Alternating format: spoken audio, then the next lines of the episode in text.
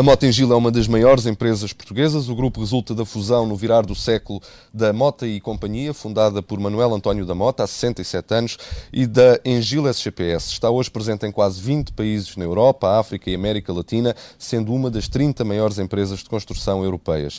Os mercados externos são cada vez mais o principal palco de atividade do grupo, que tem uma carteira de encomendas de 3.500 milhões de euros, sendo que mais de 80% deste valor tem origem internacional. O grupo Motengil, que emprega emprega mais de 20 mil pessoas. Continua, no entanto, a ser uma empresa de cariz familiar. O convidado desta edição do Tudo é Economia é filho do fundador.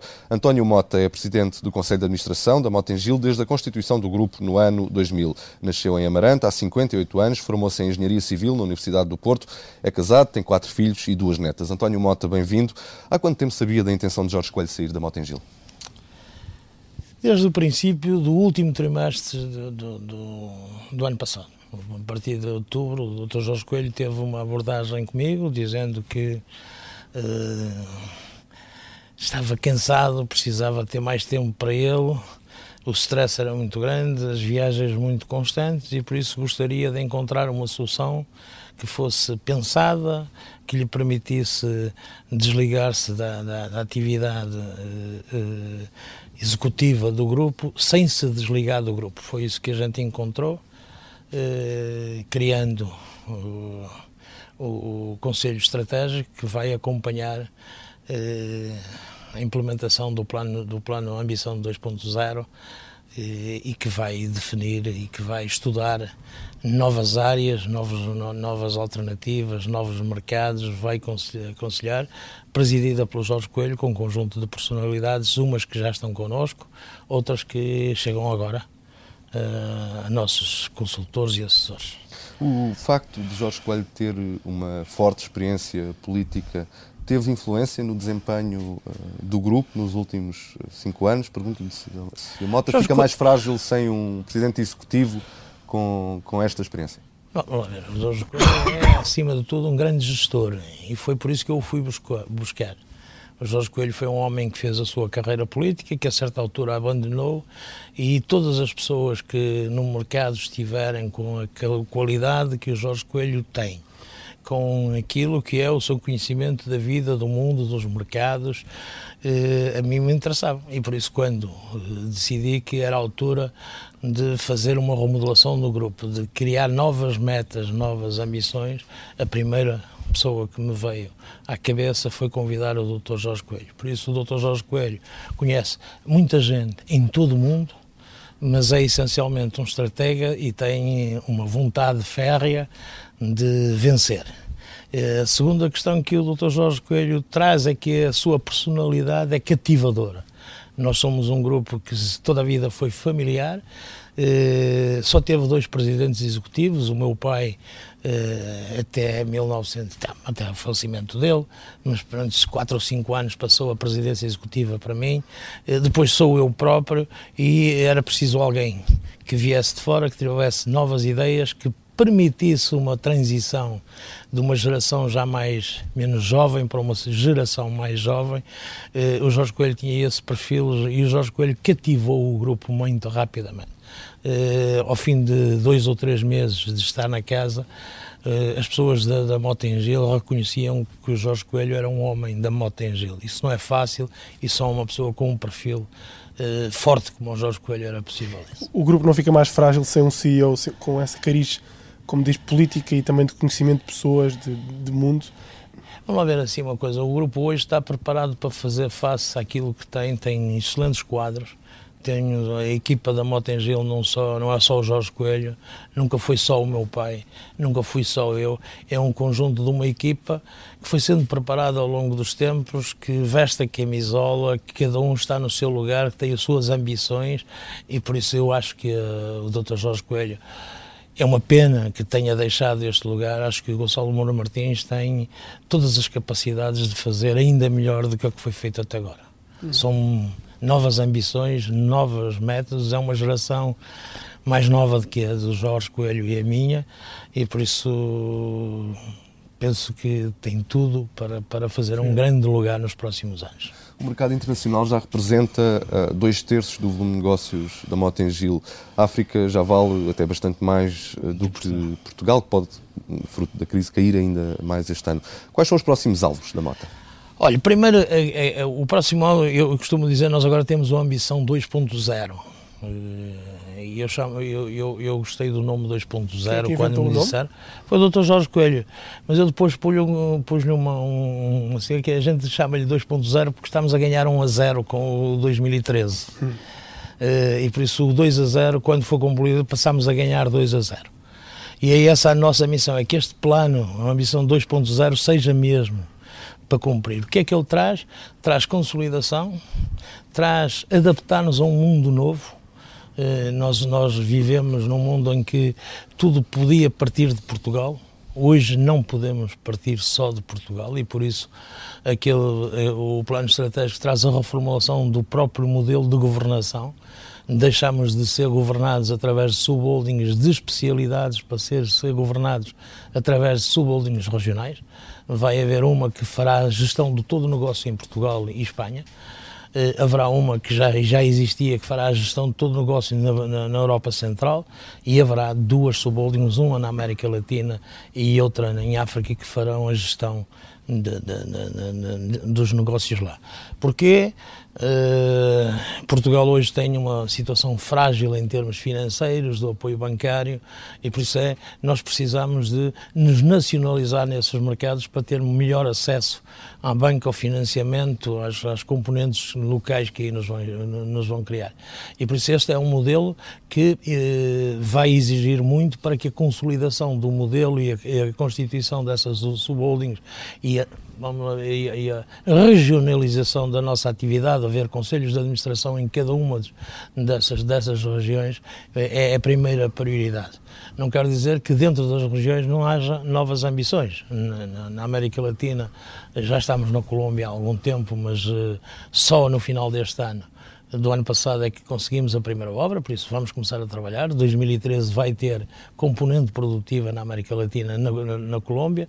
Uh, em, em, em, em, África uh, estamos a pensar noutros mercados da zona, da, da, zona dos países onde estamos, que é perto, vizinhos de Angola, vizinhos de Moçambique e do Malawi e podemos eventualmente a América Central, a Europa Central tem tem a ambição de, de se poder eh, crescer para outros mercados, mas são decisões que ao longo do tempo serão, serão feitas. Essencial disto é consolidar a presença, continuar a crescer, a regionalizar a empresa, passar a ter uma gestão mais eh, local, eh, sem com isso deixarmos de ser um grupo e deixarmos que a estratégia, eh, a decisão estará sempre, sempre centrada em Lisboa já mencionou o Malawi, eh, é um país que, eh, tal como outros, é muitas vezes apontado como sendo eh, um país onde a corrupção tem um papel importante. Como é que a Motengil desenvolve projetos em países com essas características? Eu, eu, eu, eu sei, sei do que está referido, uma notícia que saiu aí nos jornais lançadas por já depois do antigo presidente ter morrido, de uma notícia que saiu aí de que teria havido um conjunto de situações anómalas, de coisa, vamos ver assim uma coisa que uh, tudo está justificado. Estamos a falar de 40 mil euros de publicitar um livro do seu presidente, ex-presidente Mutarica, por, por falecimento, de uma prenda de casamento que se deu porque o senhor casou há cinco anos, eu fui convidado para o casamento e deu, que foi publicitada na própria festa, e, e de uma outra coisa de 3 mil euros que faz tudo isso.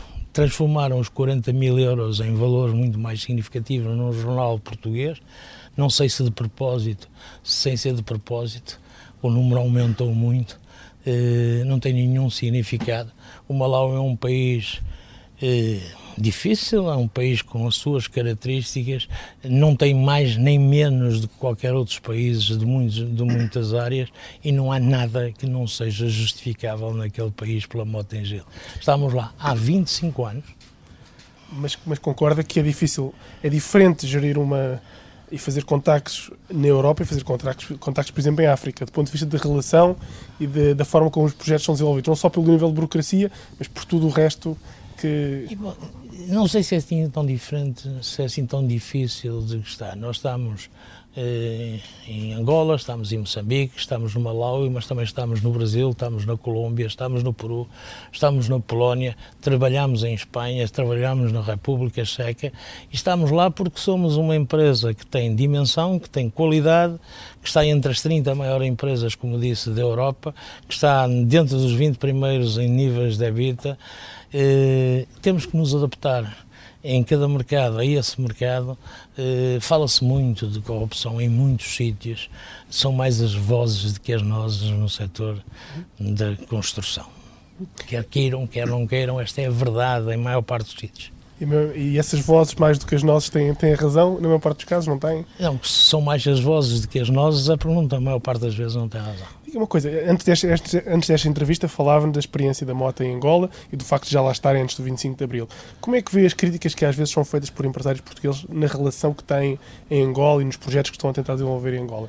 Da perspectiva de uma empresa que já lá está há mais de 30 anos. não, nós não estamos lá há mais de 30 anos, nós nascemos em Angola. Hum.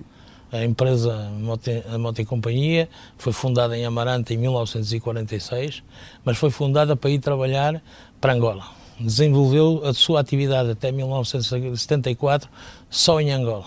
Fomos a única empresa do setor da, começámos nas madeiras e fomos a única empresa do setor da construção que não foi nacionalizada em Angola porque fomos os únicos que não abandonámos o mercado. E a partir daí desenvolvemos o mercado dentro de uma estratégia de permanência naquele mercado, sabendo nos adaptar à situação do mercado real. Nós vivemos em Angola várias fases. Trabalhámos como sucursal até 1981. Em 1981 recebemos um convite do governo de Angola para constituir uma empresa mista numa altura em que a política que do governo de Angola era a criação de empresas mistas, por isso de 81 até cerca de 98, 99 nós trabalhamos em Angola em, eh, através da Paviterra, que era uma empresa detida a 51% pelo governo de Angola e eh, 49% de, pela Mota e Companhia.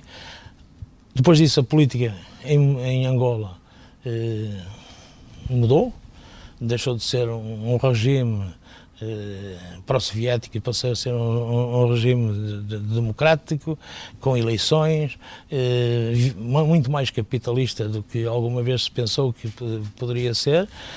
Passámos, a empresa foi adquirida totalmente pelo governo de Angola, ficou na posse do governo de Angola. Nós retomámos a nossa, a nossa posição de trabalhar em Angola como uma empresa eh, privada, e, e, hoje somos uma empresa privada de direito angolano que temos como parceiros a Sonangol, o banco, o banco, o BPA, o banco privado do Atlântico e outras empresas. Mas que conselhos é que dá para os empresários e para as e, empresas bom, ouça, A primeira coisa que dou é que o conselho é assim: Angola é um país independente tem as suas uh, potencialidades, tem a sua maneira de pensar, uh, tem as suas maneiras de estar e por isso nós em Angola, se queremos trabalhar em Angola, temos que ser angolanos mesmo que tenhamos outra nacionalidade, mas temos que nos adaptar à realidade disso.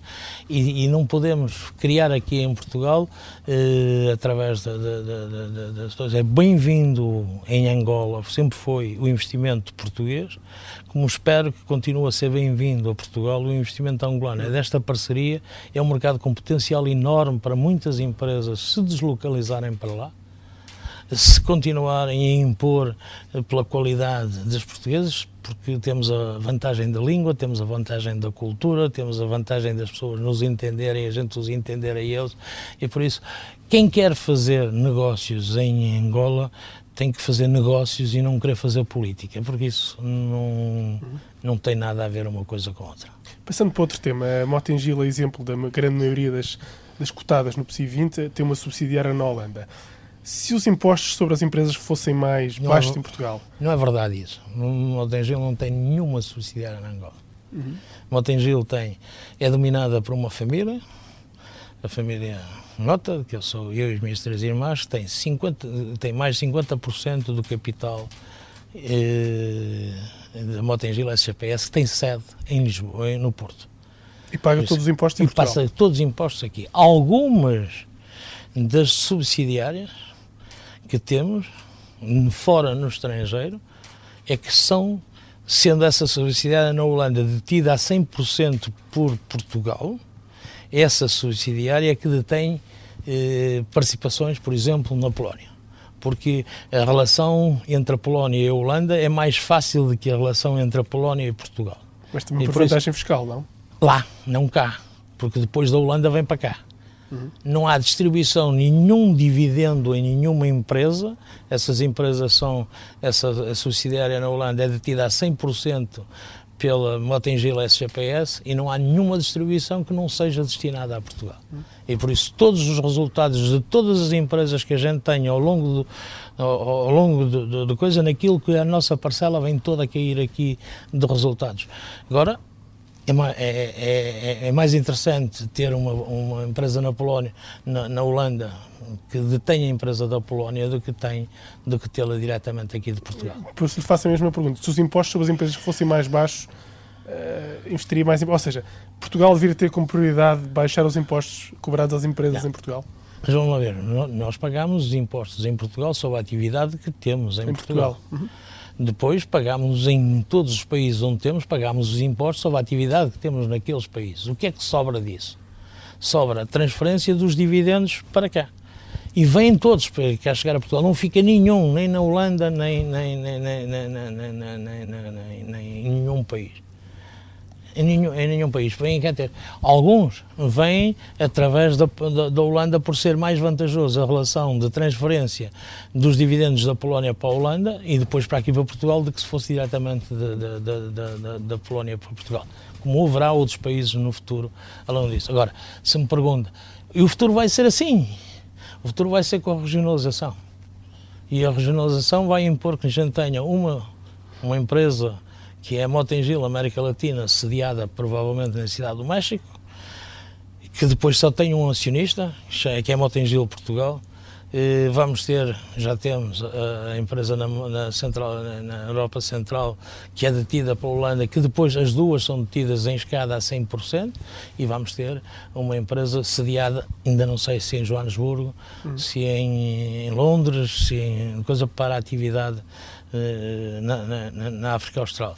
A única razão e a principal razão é os meios de acesso ao financiamento, às, aos, aos, aos, apoios às empresas para a internacionalização em cada um a, a carga fiscal desses destinos não, não é um fator que. Uh... Obviamente que a carga fiscal é um destino, mas a gente tem que pagar impostos em cada um dos locais. Nós aqui em Portugal só pagamos impostos sobre a atividade que temos em Portugal.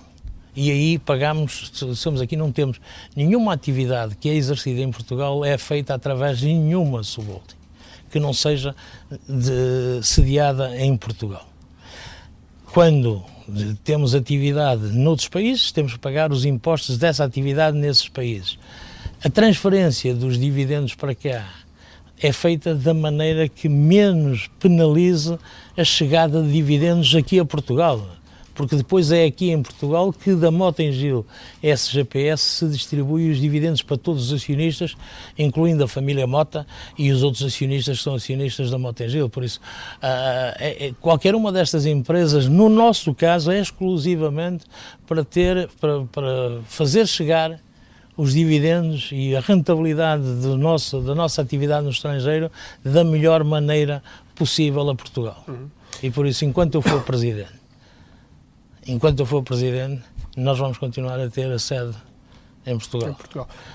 António Lobo Xavier faz parte do, do seu Conselho de Administração como vogal Já falou, e ele também é responsável agora pela reforma geral do IRC. Já falou com ele sobre esse tema? Eh, eu falei com o António Lobo Xavier na, na passada segunda-feira no Conselho de Administração que aceitou a renúncia do Dr. Jorge Coelho à administração da, da, da, presidência executiva da Motengil e a nomeação do Dr. Gonçalo Moura Martins. O assunto mais importante era este, ainda não tive a oportunidade dele. Acho que é uma pessoa com todas as qualidades para fazer isso. Uh, a independência do Dr. Eh, Lopes Xavier não pode ser questionada e ele irá fazer uma lei que vai ser vista e olhada e ser aprovada por, pela, pela, pela Assembleia Mas da com certeza já debateu com ele o tema do IRC e o que é que se passa em Portugal? Bem, mas é uma coisa que é assim, a carga fiscal é muito elevada em Portugal, mas para a atividade em Portugal, se querem, se querem que haja mais investimento em Portugal, tem que, tem que pensar noutra solução. Não tem nada a ver com a moto em gelo. Não tem nada a ver com, com, com as coisas agora. Tem a ver com a economia portuguesa. Não, não, considera que uh, ah, um, um, ano para estudar a estrutura do IRC, aquilo que o Governo está a planear, uh, com vista a uma eventual redução uh, da taxa, que talvez seja demasiado tempo, dada a situação em que o país está e a necessidade de investimento que existe em Portugal? Se calhar é, mas se calhar para quem já não faz nenhuma revisão dos, do, da, da, filosofia de impostos, de toda a complexidade dos impostos que se pagam aqui em Portugal. Mas a estrutura do IRC não é assim tão complexa, não é? Mas eu aí não tenho capacidade de me pronunciar se o tempo é, é suficiente ou não. Acho que eh, se for, se se atingir a meta que está, já não é mau. Estiveram na corrida à ANA, mas acabaram por desistir. Eh, o governo exagerou nas exigências que fez? Não o governo fez aquilo que devia ter feito e recebeu a melhor proposta. E há uma coisa que nós fizemos: nós uh, fomos convidados e aceitámos participar de um grupo colombiano que tinha interesse nesta participação uh, e que depois não foi possível, em tempo útil, fazer a montagem da operação financeira. O interesse existia, mas a operação financeira, para apresentarmos uma proposta competitiva, o tempo foi muito curto e por isso nós, nós, nós, não, nós, nós, o nosso grupo e a liderança do nosso grupo, que era através da Odinsa, achou por bem que não valia a pena apresentar uma proposta que não tivesse sucesso, mais valia desistir e avisar de que íamos desistir e foi isso que fizemos. Uh, hoje o governo não se pode dizer que o governo atuou mal, o governo fez um excelente negócio, uh, teve uma proposta altamente competitiva, por isso correu bem. Mas para quem olha para a Motengil, não é estranho que, sendo parceiros da Vinci que, ou da Vancy, que, que, que acabaram por ser os vencedores da ANA na Lusoponte, uh, entrarem neste concurso aliados a outro grupo, agora colombiano, porquê é que não foram com os, com os, com os futuros vencedores da, do concurso? Não, porque, vamos ver, a, a relação nossa com a Colômbia era uma relação bionívoca era uma relação de nós apoiarmos a entrada deles no mercado português e termos deles o apoio da nossa entrada no mercado colombiano. Uhum. Essa, essa relação Tirava mais dividendos dessa equação é, do que da essa, outra. Dessa, dessa relação não estava. E a Vinci foi sozinha, não, não, não convidou ninguém, foi sozinha, foi muito bem. Mas a própria Vonsi já disse que está disposta a abrir o seu capital, ou abrir o capital de regulamento da ANA a novos parceiros. Se está interessado em entrar Depende, nesta altura? Depende de, de, de, de, tudo. Neste momento, nós o assunto, ANA é um assunto fechado, eh, tenho um parceiro, ganhou o concurso, que vai fazer as suas projeções. Não posso dizer o que é que vai acontecer amanhã, mas não há nenhum contacto de, de, de, de, coisa para nenhum sentido dessa natureza. E por isso não faço a mínima ideia de qual vai ser a posição da Vinci se algum dia nos convidam e se nos convidarem, se algum dia vamos dizer que sim ou que não. É Mas gostaria de estar no novo aeroporto de Lisboa, por exemplo, no Como futuro construtor vou ter a certeza que estou. Quer dizer, eu acho que uma obra da dimensão que vai ser o aeroporto de Lisboa, eh, se for uma obra que não seja pura e simplesmente sem concurso, a Motengil é inultrapassável no mercado de ter uma participação nesse concurso. Não, somos o maior construtor português, somos uh, de longe a maior empresa portuguesa do setor da construção e por isso não tenho dúvidas que quando for feito o aeroporto, se houver concurso, quer eu seja ou não seja, provavelmente não serei, nós iremos participar na construção se houver e quando houver. Já criticaram a Vinci por uh, ter os incentivos errados, ou melhor, ter os incentivos para mostrarem que o atual aeroporto de Lisboa está esgotado e que é preciso construir um novo aeroporto. Por, uma razão muito simples, porque são detentores, a par da Motengil também, da travessia uh, da, da, Ponte Vasta Gama. Uh, é complicado gerir esta, esta. É complicado entregar à mesma empresa a ponte e o futuro aeroporto? Mas porquê? A ponte está entregue há 20 anos. A ponte está entregue há 20 anos a concessão termina dentro de 10 ou 12 anos. Uh, o modelo do aeroporto anterior, se o aeroporto de Lisboa se esgotar, tem que ser feito um novo aeroporto. É inquestionável isso. Um dia, não sei quando. Não sei se demora 3 anos, se demora 10, mas vai ter que ser feito um dia um novo aeroporto, provavelmente em Lisboa. A conclusão que os estudos fizeram de todas as pessoas é que, apesar de haver ter havido uma primeira decisão que era a norte, eh, que era a norte de Lisboa, passou para sul de Lisboa. Se passou para sul de Lisboa, tem que passar o, o, o, o, Rio Tejo. O que é que isso tem a ver com a Vinci? Quando a Vinci foi ao concurso da ANA, já estava definido. Se houver um novo aeroporto, provavelmente vai ser na margem, na, na margem, na, na, margem sul. Quer dizer, o que, o que é que é que a Vinci muda o sítio? Se tiver que haver um aeroporto, não faça na margem sul, faça na margem norte. Não, não faz sentido. Quer dizer, nós estamos, a maior parte das vezes, e esse é o grande problema de Portugal, é que a gente inventa problemas onde ele não existe. A Vinci ganhou porque teve a melhor proposta, já a Vinci foi parte do consórcio de, de, que ganhou a Luz ao Ponto porque teve a melhor proposta. E lá, houve muitas alterações na estrutura acionista, de todos aqueles que estávamos no início, éramos sete ou oito, só restam três. É a Vinci, é a Motengil, e na altura era Mota e a Teixeira do Ar, todos os outros saíram, saíram vendendo Uh, por isso eu não percebo esta, esta questão, quer dizer, se for preciso fazer um aeroporto, onde é que se faz? Onde é que os técnicos portugueses, todos que estudaram isto, decidiram que faziam o aeroporto? Era na margem sul. Agora, só porque a Vinci é que ganhou o aeroporto e para não a Vinci não ter esta relação do, do, do, do aeroporto, se me dissesse, não, a Vinci veio aqui e vai mudar o aeroporto que tinha uma localização a norte para sul, não era isso a localização que está prevista, qualquer uma delas. É a sul. Seja o Montejo, seja o que são todas a sul. Já ficou claro. Vamos a outro tema. Qual foi a sua reação quando percebeu que o projeto do TGV, onde a Mota era candidata, estava chumbado? Olha, eu acho que foi um erro crasso deste governo. Porquê? Ter... Porque eu acho que o transporte ferroviário é fundamental para o desenvolvimento de Portugal. E por isso, mais dia, menos dia, este projeto será, será será, eh, será retomado. No caso da Motengil, a anulação do concurso onde nós estávamos como eventualmente potenciais vencedores ainda, sem nenhuma decisão, já foi anulada pelo anterior governo, não por este governo.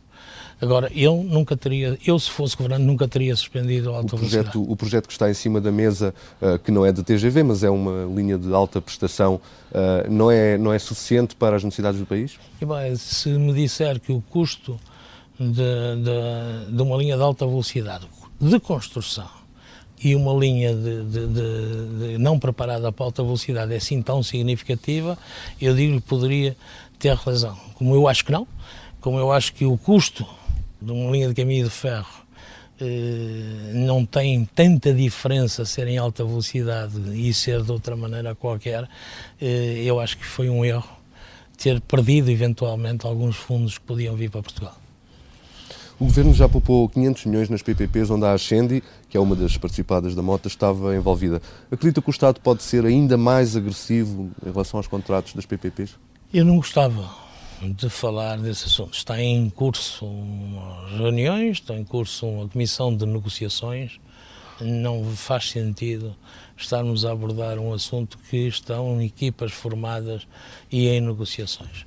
Eh, por isso, estamos disponíveis para encontrar as soluções necessárias, seja ela qual for, desde que haja cuidado de um lado e do outro naquilo que, que, que, terá que ser a solução que vão encontrar. Mas, houve acordos pedia... até agora e para haver acordos tem que haver dois parceiros a concordarem. Até agora as, as condições foram Não, razoáveis.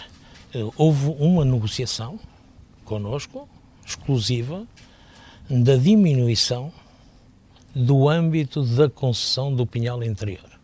Ou seja, eh, o pinhal interior estava numa fase ainda de construção e foi reduzido o âmbito da concessão do Pinhal Interior. Foram, em vez de se construir uh, X quilómetros, vai-se construir menos quilómetros do que, isso. Isso está, está acordado, está acertado, uh, há uma poupança de investimento eh, que no nosso caso já foi anunciado.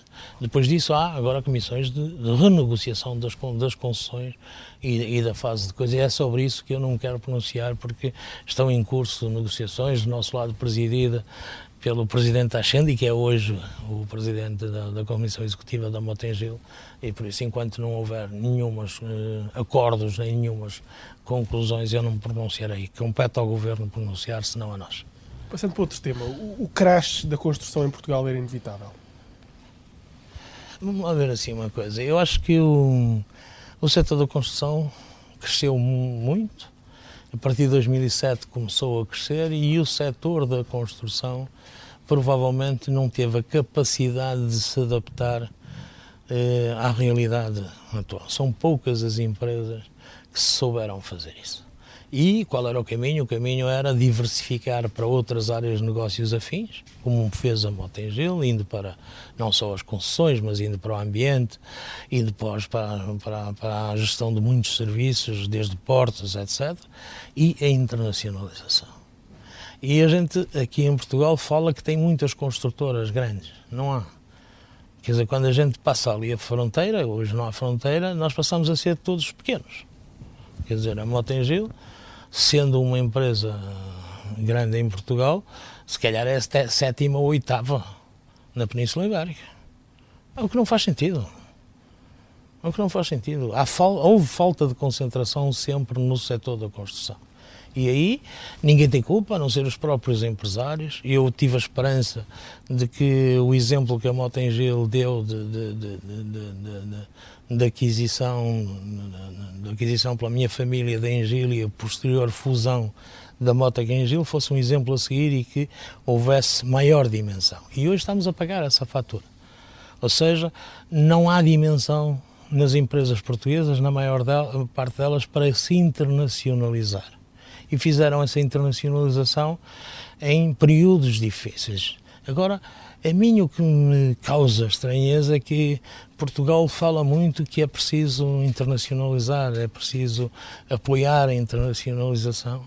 E se há setor que é capaz de competir em termos técnicos com as grandes e com as pequenas empresas em qualidade, é o setor da construção.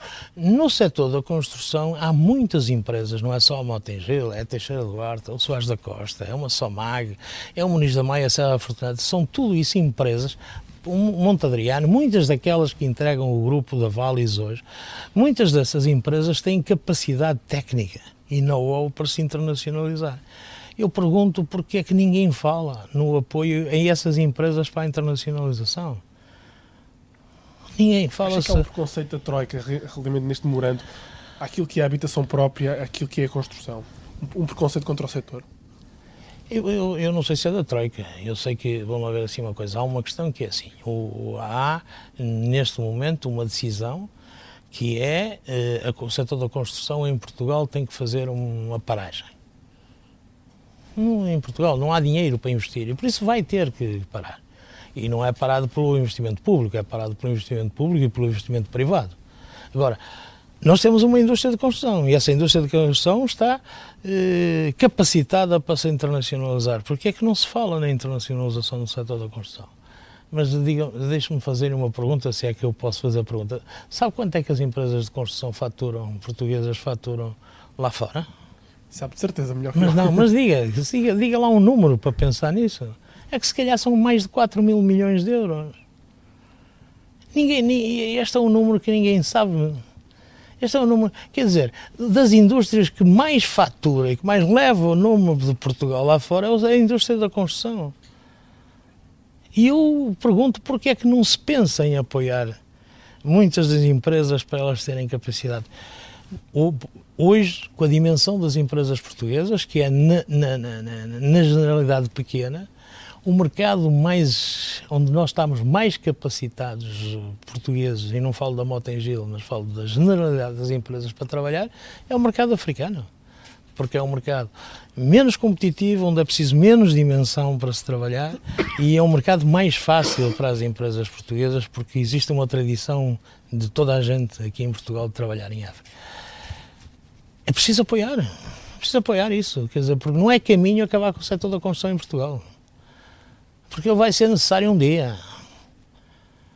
nós vamos ter que fazer ferrovias em Portugal, vamos ter que fazer ferrovias quando, não sei. Vamos ter que fazer, espero que não seja muito cedo, o investimento no aeroporto. Vai eh, toda a vida as pessoas, quem casa quer casa, e por isso há muitas casas hoje disponíveis, mas um dia ela, o estoque vai se esgotar e vai preciso ser continuar. É preciso eh, industrializar o país. Para se industrializar o país, eh, começa por fazer uma fábrica. É por isso, não vale a pena industrializar o setor da construção. E, e temos um, a, a, a, geração de, de, de, desemprego provocada pela crise do setor da construção é enorme e vai continuar a ser. Se tiver que eh, escolher uma palavra, e peço-lhe mesmo só uma, para caracterizar o setor da construção em Portugal hoje, que palavra seria essa? Pois, eu acho que o setor da construção vive uma ansiedade eh, por não saber para onde ir. E, e, e peço que me deixe de pôr mais duas palavras. Provavelmente eh, nós e mais uma outra empresa que eu tenho seremos aqueles que não teremos ansiedade porque há muito tempo que decidimos para onde é que queríamos ir. E decidimos na altura que devíamos ter decidido. Nós começamos a diversificar em 1995 e reforçámos a internacionalização a partir da constituição da Motengil, quando começámos a ter dimensão para e, ir para outros e a Motengil existiria hoje se não se tivesse internacionalizado? Ela começou por, como já explicou, por ser à partida logo uma empresa mas, internacionalizada. Sim, mas... eu, eu, eu, acho que a Motengil eh, tem várias, várias, várias questões. Primeiro, eh, a Motengil tem uma tradição internacional e como no, no nosso no nosso preâmbulo desta união nos disse, eh, para nós foi fácil aprender a internacionalizar. Nós aprendemos a internacionalizar quando regressamos a Portugal. A nossa primeira internacionalização é feita aqui. Isso foi uma aprendizagem que tivemos que fazer, mas foi, foi facilitada por ser aqui.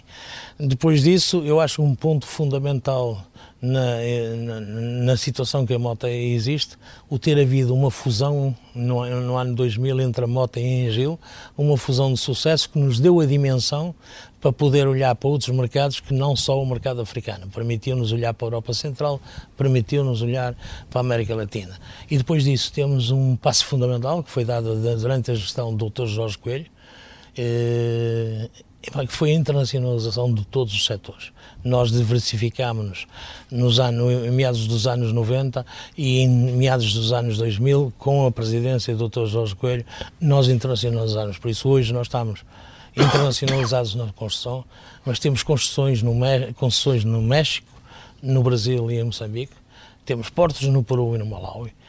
Apesar de não ter, não ter, não ter mar, mas tem um lago, eh, temos uh, resíduos no Brasil, no Moçambique, é, é em Angola, é, e por isso é esse é um ponto fulcral da internacionalização. Nós hoje não estamos dependentes de nenhum mercado, estamos dependentes de todos eles, mas sobrevivemos a uma crise em qualquer um dos mercados e sobrevivemos a uma crise em qualquer uma, qualquer uma das áreas de negócios que a gente tem.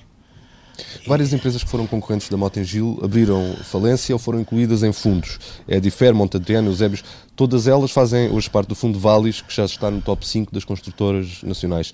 É a receita certa para salvar construtoras da falência? Eu acho que é a receita certa vem é com 10 anos de atraso. Todo esse movimento que está a ser feito agora de fusões devia ter sido feito há 10 anos atrás mais pacificamente, sem ser por obrigação, e teríamos então um setor muito mais saudável, com muito mais capacidade de se internacionalizar e para fazer face.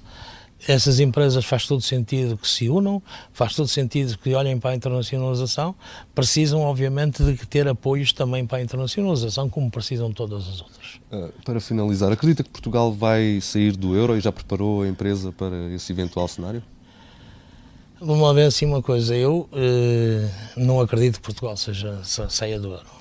Eu acho que o problema é, não se chama Portugal, Portugal tem a maior crise de sempre, acho que o problema se chama Europa, que Portugal tem que eh, vencer alguns problemas que tem, mas tem que ter um rumo, tem que resolver o problema da, da, da confiança das pessoas, tem que resolver o problema dos jovens, não é com as pessoas da minha idade tanto faz que mais impostos ou menos impostos das questões, mas os jovens, esses é que é preocupante, e, os mais carenciados, obviamente, esses são os principais, mas os jovens têm que ter oportunidade. Nós não podemos viver a formar uh, a melhor classe, a melhor, a, melhor, a melhor, equipa de jovens que sempre tivemos em toda a vida e depois exportá-los uh, a eito para, para o estrangeiro e como infelizmente ouvi eh, esta semana alguém a dizer epá, estudem muito, que há muitos lugares na Alemanha para vocês trabalharem. Não, o que é bom era que houvesse muitos lugares para os alemães fazerem cá um investimento para que eles fiquem cá a trabalhar. E isso é que é, é fundamental.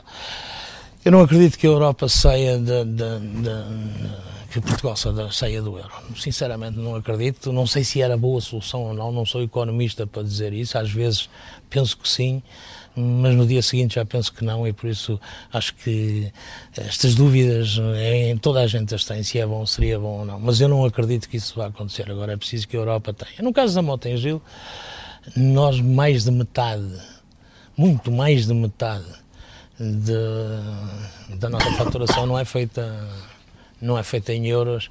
Eh, no Brasil, na América Latina, a moeda de referência é o dólar. Na, em África, a moeda de, referência é o dólar. E por isso, quer dizer, teríamos que pensar como é que as coisas vão, vão funcionar, iriam funcionar. Engenheiro António Mota, obrigado. Nada.